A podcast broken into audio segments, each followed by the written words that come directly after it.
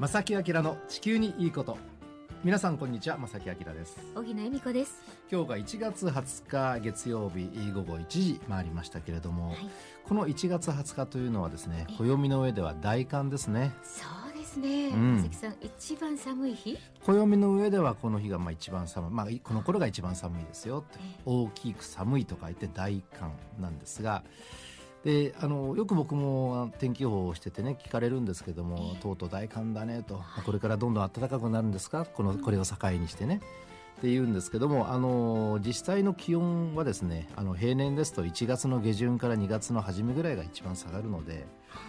なるほど。こっからなんですよ実は。こっから大寒なんですね。寒さ本番なのはね。そうなんですね、うん、まあ、これ平年ですとということで今年はどうなるかね、あのなかなか何とも言えない、まあ、基本的には暖冬傾向やっぱり続いてますけれどもね、えー、暦の上ではもう大寒でございます。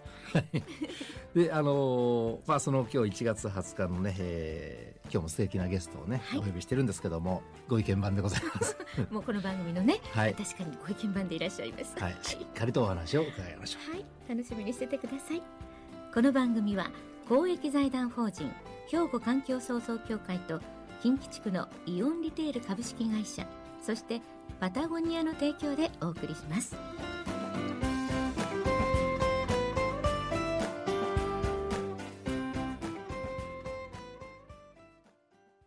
兵庫環境創造協会地球温暖化防止自然環境の保全再生子どもたちへの環境学習など皆様と共に身近な暮らしの中で地球環境を守るための取り組みを進めています。人と自然が共に生きる21世紀の豊かな環境づくりを兵庫環境創造協会。えー、ということで、えー、今日も素敵なゲストをお越しいただきました。紹介の方お願いします。はい。本日国立環境研究所内地球環境研究センター副センター長でいらっしゃいます江森聖太さんお招きしています。よろしくお願いいたします。よろしくお願いします。よろしくお願いいたします。はいあのリスナーの皆さんこの江森先生はですね、えー、まあ、ここのところやっぱりいろんなねあのテレビでもラジオとかでも会を出されて、えー、声を出されて、えー、環境問題に関するね、はい、お話をたくさんしていただく、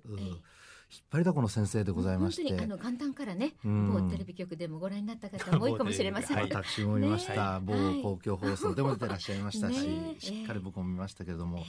えー、今日もですね皆さんのためになる情報をね、えー、お届けしたい。江森先生とともにお届けしたいと思うんですが。先生今日はどういうお話でいきましょうか？そうですね、これ今何と言っても話題になってますのが、はい、オーストラリアの森林火災ですね、えー、これだけ日本でオーストラリアの火事をね、あの何回もニュースで流れるっていうのはなかなか今まで僕も経験したことがなくてそれだけ規模が大きいということなんですよね。でも先生、その日本に入ってくる情報って割と断片的なものでね、はい、全体像をなかなかつかみにくいんですけれども、えー、実際どのような状況、経緯だったのかっていうのをお話しいただけますでしょうか？そうですね。はい、まああのオーストラリア今まあ夏でありまして、それでまあ寒気ですので、うん、でまあ毎年こういう森林火災ってまあある程度起こるんだと思うんですけれども、うん、えー、今年は特にそのまあ異常気象って言いますか、えー、気圧のパターンがですね、はい、インド洋のダイポールモード現象というのが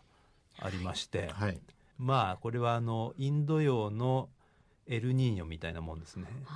エルみたいなもんっていうのはエルニーニョ現象って太平洋の水温がこう変動する現象ですけれども、はい、同じような現象がインド洋でもありまして、でそれのあの、まあ、今年はちょっとその特徴的な分布によって、うん、えー、特にそのオーストラリアが乾燥しやすくなってると。うん。えー、いうことが、まあ、今年の特徴なわけですけれども、はい、でそこに持ってきてあのいつもと同じパターンですけれども、うん、えー、地球温暖化による長期的な気温上昇が、うん、えー、そこに重なって足し算になっていますので、うん、えー、その、まあ、ダイポールの異常気象が、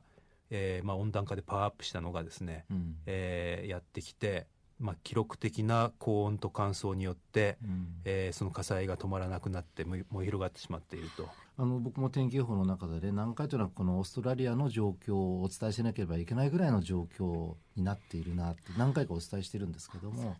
一時期40度から50度近くまで上がるんじゃないかっていうね、はい、時がありましたよね。もう異常な熱波になっていてっていう状況で。で実は先生も今ねおっしゃったように、うん、このダイポールモード現象って、まあ、太平洋のエルニーニョ現象って僕も天気予報でこの言葉はまだ使ったことないです。うんうんはい、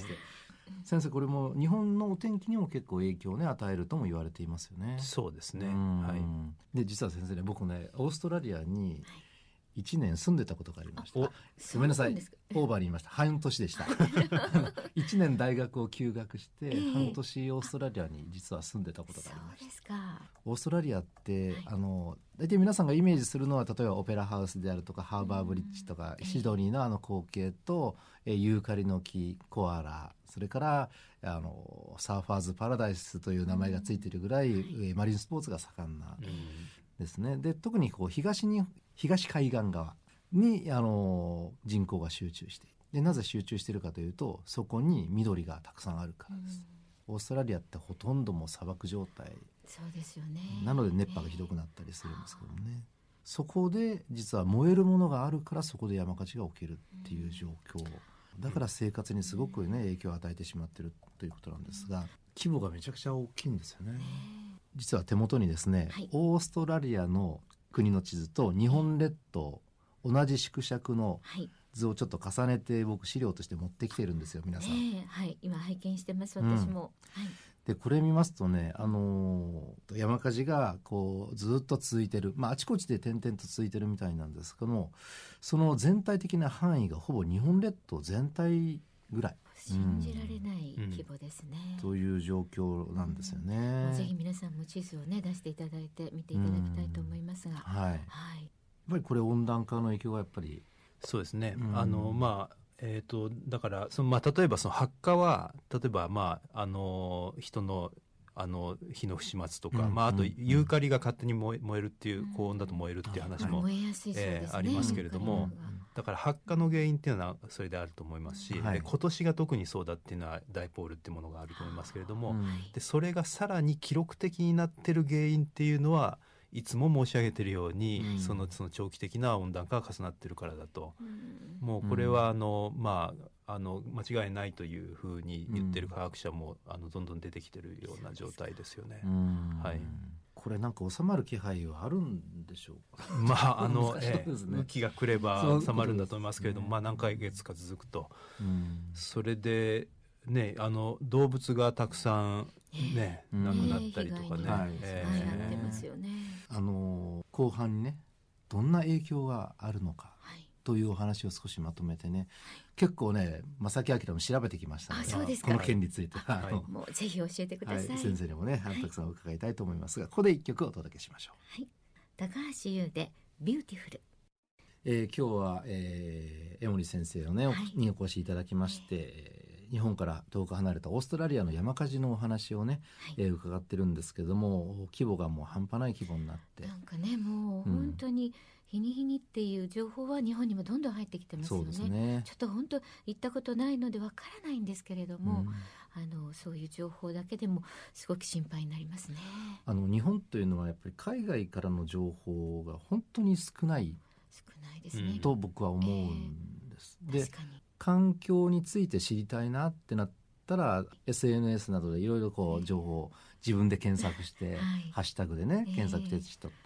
そうするともう知らないことだらけなんですよね、ね実はね。どんどんね出てきますけれども。で実はねあの先生を前に差し置いてですが僕もいろいろ今回に調べてきまして、はい、ちょっとご紹介したいと思うんですが、一番影響を多分受けてるだろうと僕は思ってるのは野生動物なんですよ。うん、シドニーがあるあのニューサウスウェールズ州というこれも東海岸にあるね、えー、南東側にある州なんですがこちらではですねこの州だけでなんと5億匹近い動物が死んだと推計されている、すごいとてつもない数ですよね、うん、まあ、ただこれも動物といっても例えば昆虫であったりアリがとかね入っていたらあそうなのかなってちょっと思ってしなしまいがちですけれども、うん、でも実際その SNS から入ってくる情報、はい、画像動画とかを見るとコアラがね、うん、あの手足やけどしちゃって、あの人間に助けられてる姿とかカンガルーが、はい、あの逃げようとして金網にね引っかかってそのままもう焼け死んでしまってるとかえー、非常に悲惨なあの映像がねあの出てきています。そうですね、であの野生の固有種の宝庫と知られています観光の名所である、はい、カンガルー島というところがあります。これ皆さんもねもしかしたらあの行かれた方いらっしゃるかと思うんですが3分の1が消失してしまいました、ね、でこの島だけで2万5,000頭のコアラが命を落とした2万5,000頭ですよ。あの山森先生あの僕たち人間は、ええ、その自分の生活を、まあ、快適に安全にっていうふうにいろいろねやっぱりある程度知能があるので僕たちはあの工夫しますけどもその野生の動物はもう直ですよね被害は。そうですねうん。もうなんか人間の代わりになくなってる感じがしますよね。人間はみんな避難してね。ねはい、通常あの野生動物は早くに感知して逃げるとか、なかなか人が被害に遭っても逆にですよ、あの地震とかでもそうですが人が被害に遭っても動物たちはそんな被害に遭わないというのが私は常識だと思ってたのが、これを見るとですね今先生おっしゃったみたいに人の代わりにというなんかその言葉がはまるくらい。うんこれは通常の野生動物ではありえないことなんじゃないかなって感じてしまう、ね、規模が半端ないんでしょうね。ということですよね。ね。あのこれぐらいの規模の被害になると多分僕たちの生活にもね、えー、被害がだいぶあるんじゃないかと。あのいろんな情報が今飛び交っておりまして、えー、でこれ信頼できるこれニュースのサイトからなんですけども火事によってすでに約2億トンの二酸化炭素が大気中に排出されえー、どれぐらいの量かと言いますと二酸化炭素のあまりもともと出さない国116カ国の年間の総排出量を合計した数字以上だと。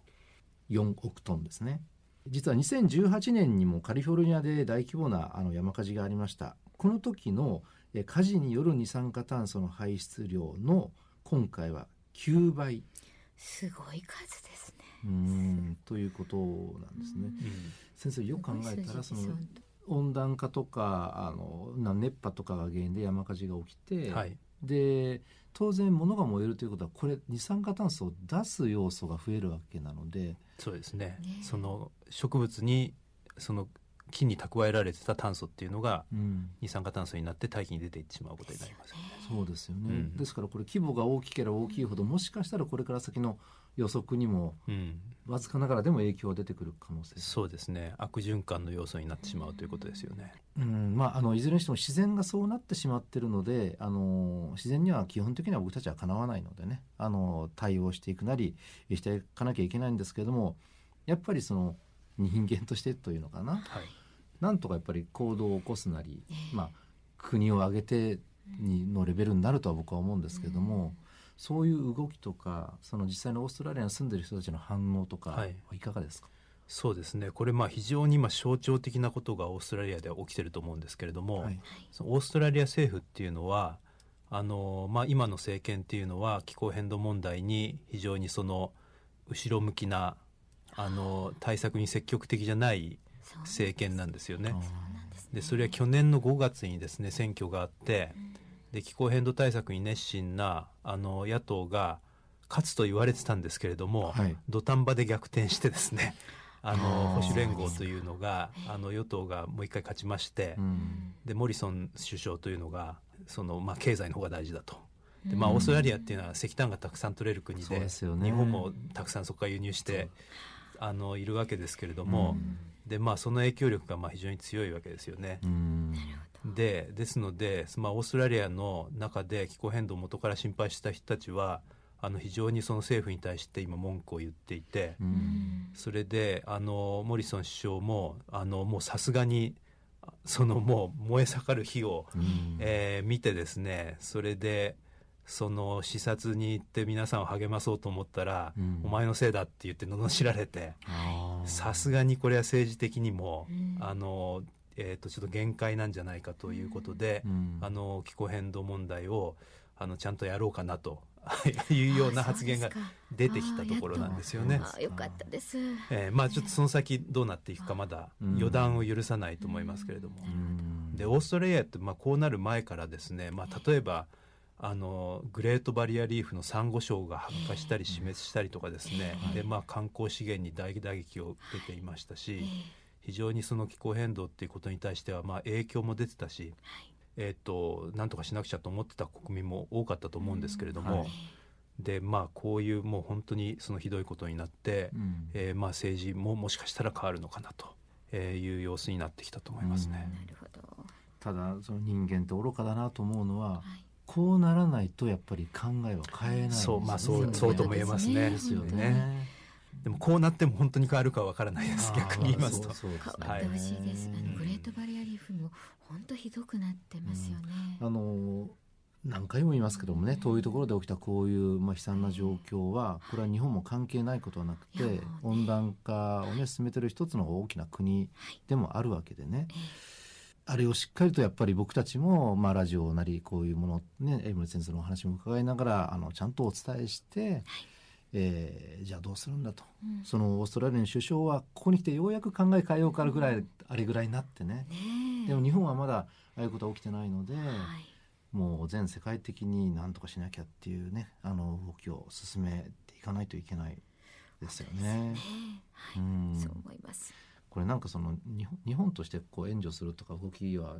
伺ってないですか？どうなんですかね、いやあのテニスプレーヤーの皆さんが、はい、あの寄付を、ね、えー、全豪オープン、えーしてるというニュースは見ますけどね。私事ですけど僕もいろいろ SNS を使ってですね、あのこんな寄付のやり方ありますよ、今こんな状況ですよっていう情報もね、なるべくこうお届けしようと思ってますのでね、温暖化防止に対していろいろ自分ができることを、まあ、コツコツでもいいのでやることと、あとはあの先生今おっしゃったみたいに、現地で頑張ってる消防士さんたちとか、はいあのコアラなど動物を保護して、えー、いる、まあ、施設であったりとかねいろんなその寄付先があると思いますのでねこれはぜひあの皆さんで調べていただいてね、ね、積極的に行動していただきたいと思います。はい、個人的にもね、できることが私もちょっとしていることがあるんですが、あのいろんな形がありますよね。そうですね。ぜひ皆さん調べていただくと出てくると思います。山口先生最後になんかそうですね。あのやっぱりまあ日本ではそういう山火事は起きてないですけど、ええ、やっぱり去年の台風15号、19号ここでもう一回思い出していただくと、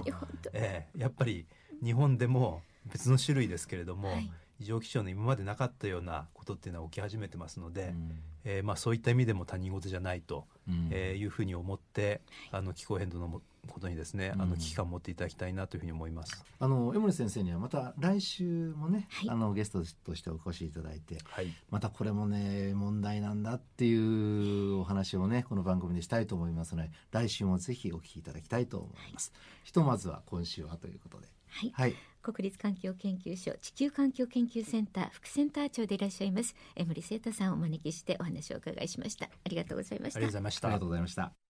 兵庫環境創造協会地球温暖化防止自然環境の保全再生子どもたちへの環境学習など皆様と共に身近な暮らしの中で地球環境を守るための取り組みを進めています。人と自然が共に生きる21世紀の豊かな環境づくりを兵庫環境創造協会。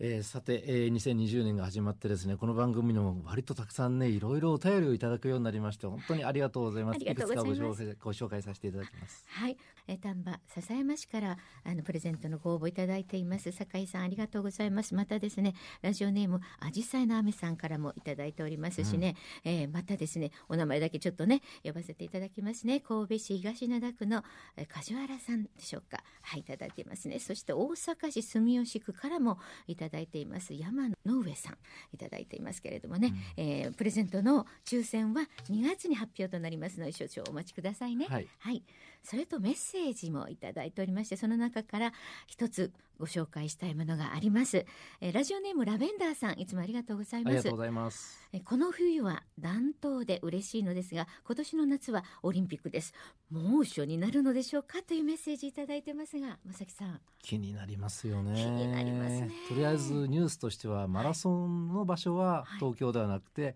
札幌に移った、はい、まあ一つのまあ対策、はい、でね正直言いまして現時点でこの夏がどうなるかっていうのは予測は難しいです。あそうですか江森先生難しいですね。難しいです。なんかでもオーストラリアのねこの夏の状況を聞くと、うん、今度日本が夏になる時どうなんだろうってもう今から心配で心配で。気になりますよね、はい、である程度予測がはっきりした段階でできればねこの番組でもお伝えしたいと思いますので、はい、引き続きになりますがぜひねお聞きいただきたいと思います。よろしくお願いします。はい、えー、皆さんもねあのぜひお便りをお寄せください。宛先をお願いします。はい。おはがきお便りの場合は郵便番号六五零の八五八零名、ラジオ関西、正木明の地球にいいこと、ファックスでは零七八三六一零零零五、メールでは、まさきアットマーク jocr.jp こちらまでどしどしお寄せください。はい、お待ちしております。はい、それからもう一つ番組からお知らせがあります。はい。兵庫環境創造協会では、この番組についてのアンケート調査を実施しています。アンケートにお答えいただいた方の中から抽選で10名の方に真空ステンレスボトルをプレゼントします。詳しくは兵庫環境創造協会のホームページをご覧ください。兵庫環境創造協会のホームページはエコ兵庫 .jp または兵庫環境で検索してください。兵庫はひらがなで環境は漢字で入力していただくと出てきます。